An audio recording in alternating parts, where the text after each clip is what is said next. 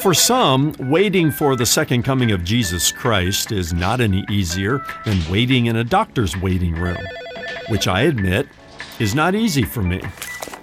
The New Testament mentions the second coming of Jesus Christ three hundred eighteen times, yet the church has been waiting two thousand years for the promised return of Jesus Christ.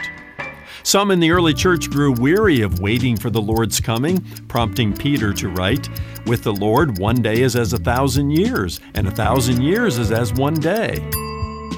Paul wrote two letters to the Thessalonians about the Lord's coming, encouraging them and us to walk worthy, stand firm, wait patiently, and work hard until Christ comes. I'm Ron Jones, and this is something good.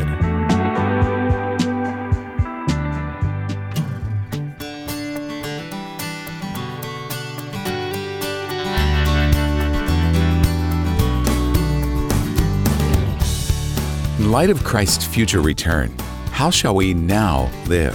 Hello, welcome to this Friday edition of Something Good with Doctor Ron Jones, lead pastor at Atlantic Shores Baptist Church in Virginia Beach, Virginia. I'm Brian Davis. Thanks for stopping by.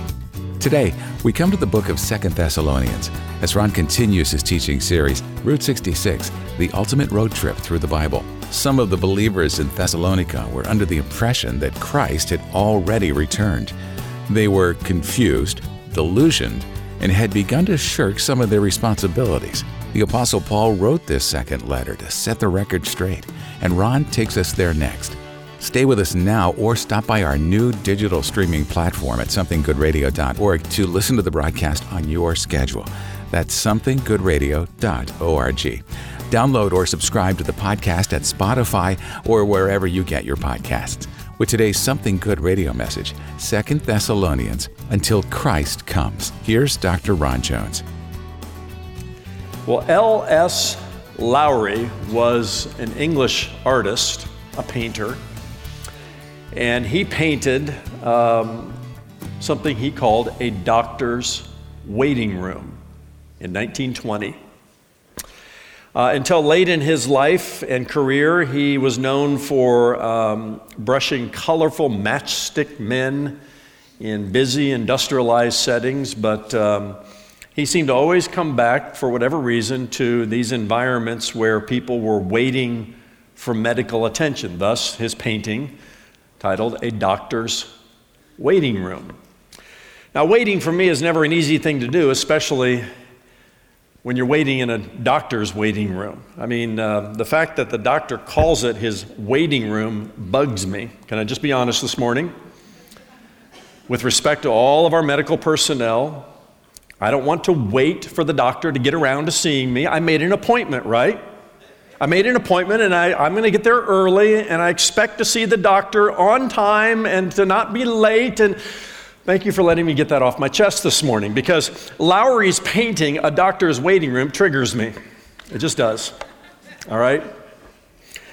Um, and in fairness, I know that medical doctors experience uh, all kinds of emergencies, and they're not always in control of their time, although I'm not suggesting I'm gonna let you off the hook on this, right? No, wait, most of us don't like to wait. I am particular. I, I'm not good at waiting at a traffic light or in the doctor's waiting room. Sitting in anyone's waiting room distresses me. For some, waiting for the second coming of Jesus Christ, that's where I was going. Waiting for the second coming of Jesus Christ is just as difficult as waiting in a doctor's waiting room. The New Testament, did you know this, mentions the second coming of Jesus Christ three hundred eighteen times. Just in the New Testament. And Jesus' first advent, not to mention his second advent, was prophesied numerous times in the Old Testament. Yet the church has been waiting two thousand years for the promised return of Jesus Christ. Some in the early church, way back then, they grew weary of waiting for the second coming of Jesus Christ. And this prompted the Apostle Peter in Second Peter chapter three to write, well, with the Lord, one day is as a thousand years, and a thousand years is as, is as one day. Get on his timetable, in other words, and wait. Wait patiently for his coming. The Apostle Paul actually wrote two letters to the church in Thessalonica to encourage them and to clarify their understanding about the Lord's return. We looked at First Thessalonians last week on the ultimate road trip through the Bible. This week we're in Second Thessalonians, and the theme is, of course, until Christ returns. He continues talking about the Lord's return. Uh, he wrote the second letter shortly after the first one. Some scholars believe within a month after he wrote the first one, because more news was coming from this church about their uh, misunderstanding and their confusion. Uh, they were going through times of suffering and persecution, the Thessalonians were, uh, that they were enduring for the cause of Christ. And this complicated their distress about those who had died in Christ. Paul uh, addresses that in his first letter. Adding to their anxiety, someone had apparently misrepresented Paul's teaching and floated a letter around that looked like it came from the Apostle Paul.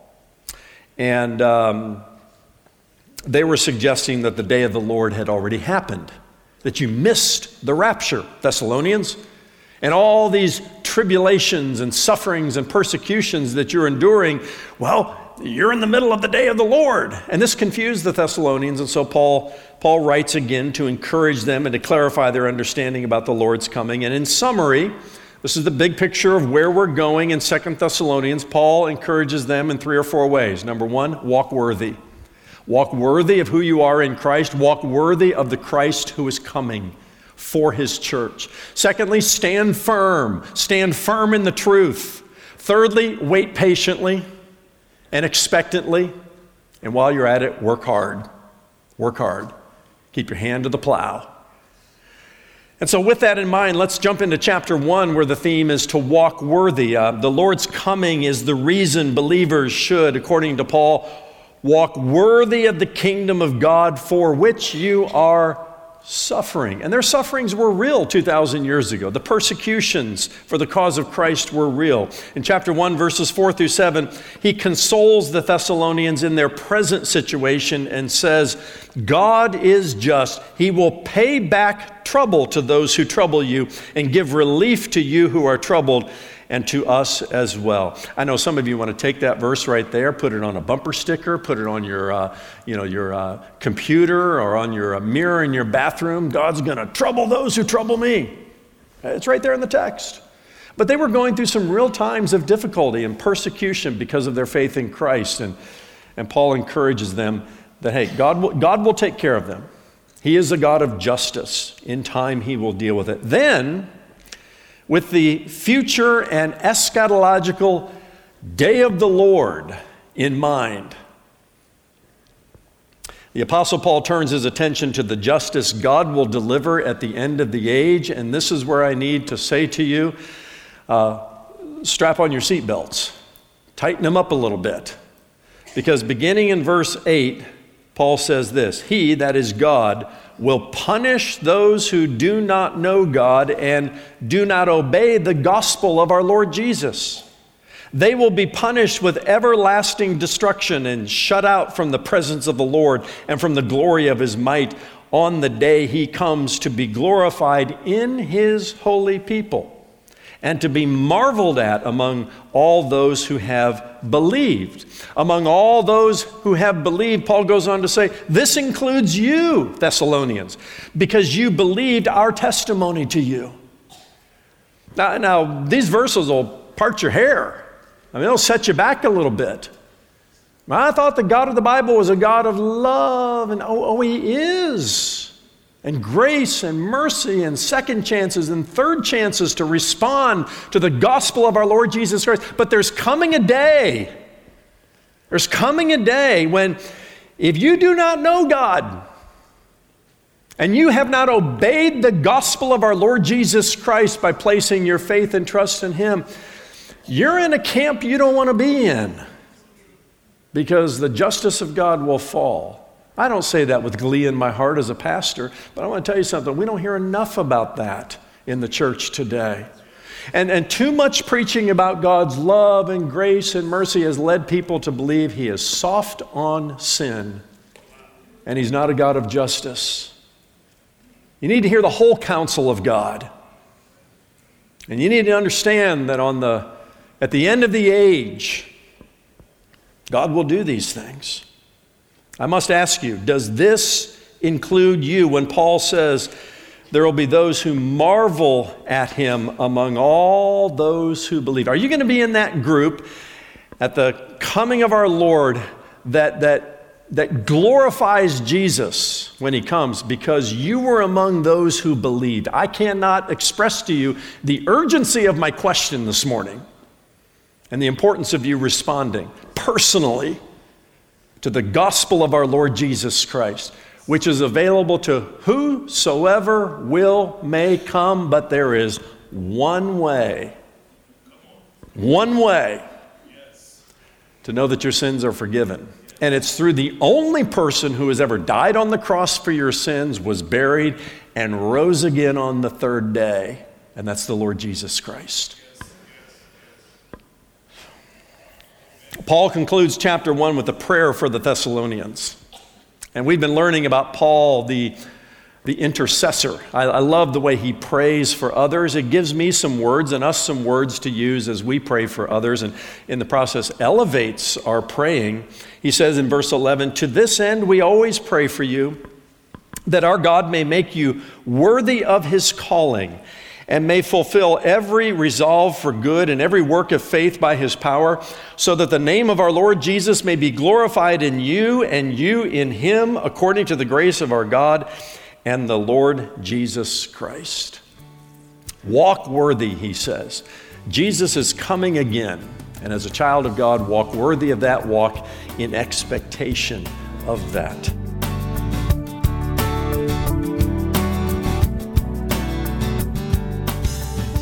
Don't go away. We'll be right back with more of Doctor Ron Jones' message, Second Thessalonians, Until Christ Comes. Are you new to our program? If so, we want you to know that all of Ron's messages are archived at our website, something good radio dot org. That's something good radio dot org. When you stop by, use the Partner tab right at the top of the homepage and check out the eight twenty-eight Club. This is a special group of people who partner with Ron so that he can share these internet and radio broadcasts the whole year through. Join the eight twenty-eight Club from our website or give us a call at seven five seven, two seven six, one zero nine nine. That's seven five seven, two seven six, one zero nine nine. Well, the Thessalonians believed that the rapture of the church had already come and they had been left behind. Paul assured them the rapture was a future event, and today, two thousand years later, it still is. With the second half of today's Something Good radio message, Second Thessalonians, Until Christ Comes, here's Doctor Ron Jones. Chapter two, though, um, Paul turns his attention to correcting the spurious teaching that had seeped into the church in Thessalonica from the false teachers about uh, the Lord's coming, and especially about the day of the Lord. And again, given the tribulations and the persecutions and the uh, sufferings that the Thessalonians were experiencing as followers of Jesus Christ, they had mistakenly come to believe they were in the tribulation. They were, the day of the Lord had arrived. They had missed the rapture. That's what some were teaching them. And Paul writes to encourage them and to comfort them with this reminder beginning in chapter two and verse one. Follow along as I read. He says, "Now, concerning the coming of our Lord Jesus Christ and our being gathered together to him, we ask you, brothers, not to be quickly shaken in mind or alarmed either by a spirit or a spoken word or a letter seemingly to be from us, to the effect that the day of the Lord has come." He goes on to say, "For that day will not come unless the rebellion comes first, and the man of lawlessness is revealed, the son of destruction, who opposes and exalts himself against every so-called God or object of worship, so that he takes his seat in the temple of God, proclaiming himself to be God." Paul couldn't have been more clear. There's a lot of, lot of specific detail in there. First of all, he states why the day of the Lord, which is something he discussed in First Thessalonians chapter five, verses one to eleven. You remember that? Uh, preceding that was his discussion about the rapture of the church in chapter four, verses thirteen through eighteen. And he, he clearly, in the way he transitions between those two in his first letter, he is delineating a, a second event and an ordering of events. Um, but he uh, states why the day of the Lord has not happened for the Thessalonians uh, by saying there are two more things that must happen besides the rapture of the church. One is what he calls the rebellion. He says the rebellion must take place. Now the Greek word translated rebellion in verse three is the word apostasia. It's where we get our English word apostasy. And in some Bible translations, like the New American Standard Uh, translation, uh, they use the word apostasy. In the uh, English Standard Version from which I'm reading, it's um, the rebellion. In the King James Version, it's the falling away.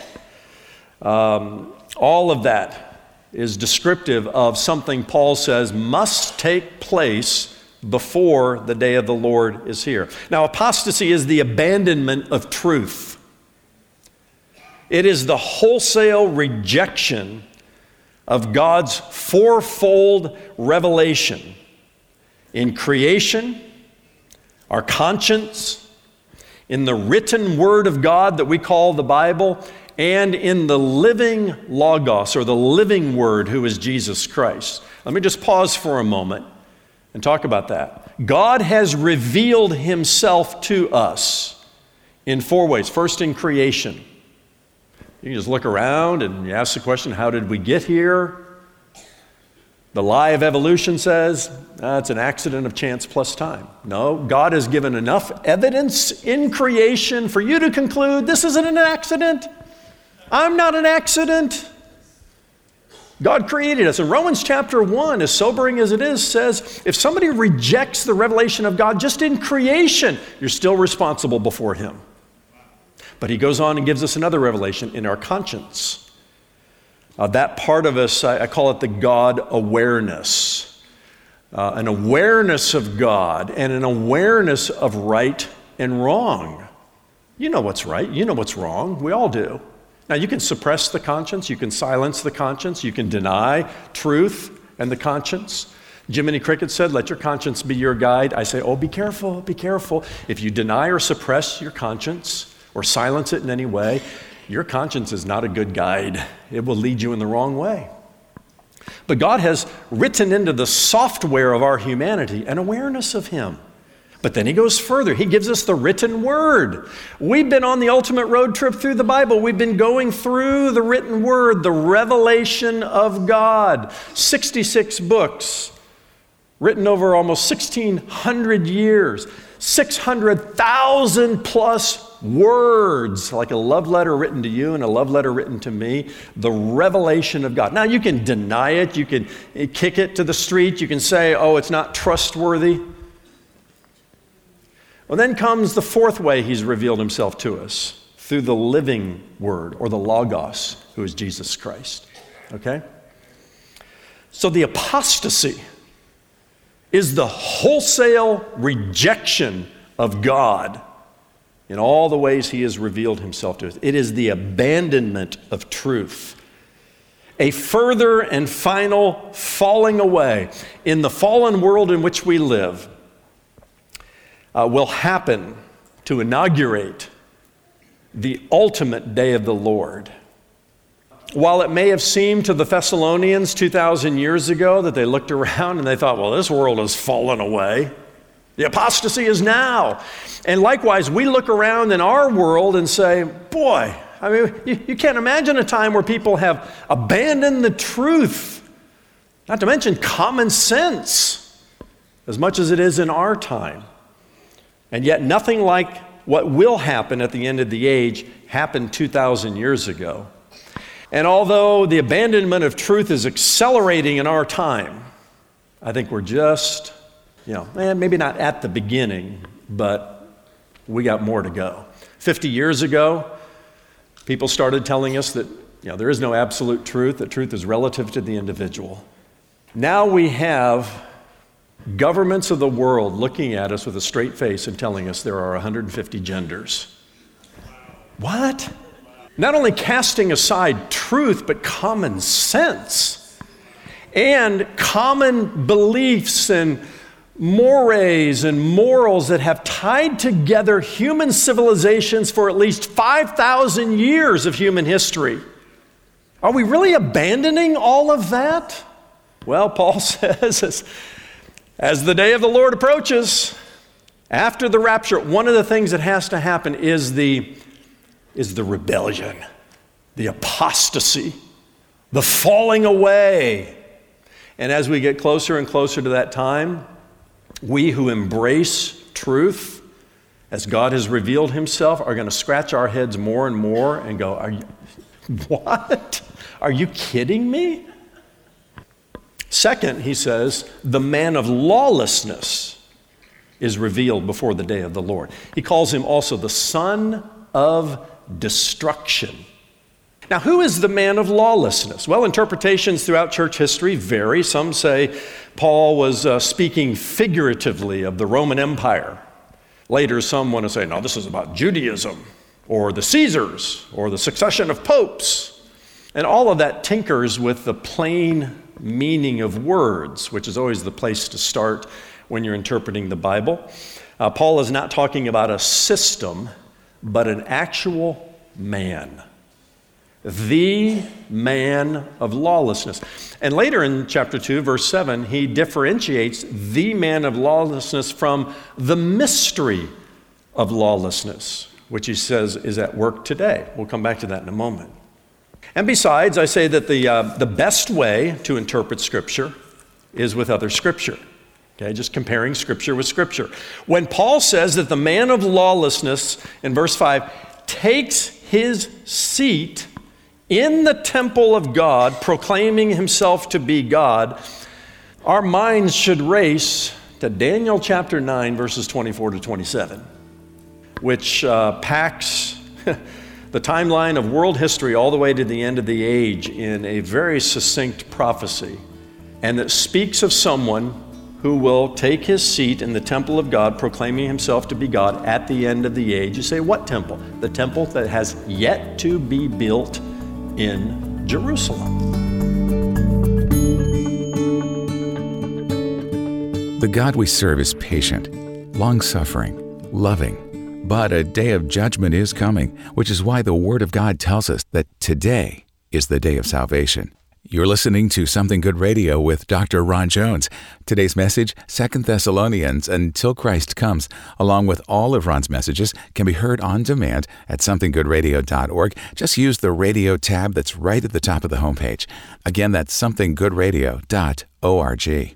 And while you're there, be sure to check out a discipleship coaching experience developed by Doctor Ron Jones called Starting Point, A Disciple's First Steps. It's a return to the fundamentals of the Christian faith, one that will help you make a disciple of Jesus Christ who will go and make more disciples. To find Starting Point, A Disciple's First Steps, look for Something Good courses when you visit something good radio dot org. Something Good is a listener-supported media ministry, meaning it's your prayers and financial support that make it possible. And today, for your gift to Something Good Radio, we'll give you access to a new resource written by Doctor Ron Jones that goes along with this current series, Route sixty-six, The Ultimate Road Trip Through the Bible. It's an ebook that covers all thirteen of the Pauline Epistles. This content is available for a limited time to our monthly partners or for anyone who sends a gift today. Give online at something good radio dot org or mail your gift to P O. Box six two four five, Virginia Beach, Virginia two three four five six. You can even call our offices at seven five seven, two seven six, one zero nine nine. Believe it or not, as much as our world is falling away and spinning out of control seemingly right before our very eyes, it's restrained. It's on a leash. It's held back. Who is he who restrains lawlessness? Well, let me just cut to the chase. It's the Holy Spirit. The Holy Spirit restrains the man of lawlessness until the appointed time. That's next time when Ron shares part two of his message, Second Thessalonians, Until Christ Comes. Join us then for Something Good. For Ron and the entire team here at Something Good Radio, I'm Brian Davis saying God bless and thanks for listening.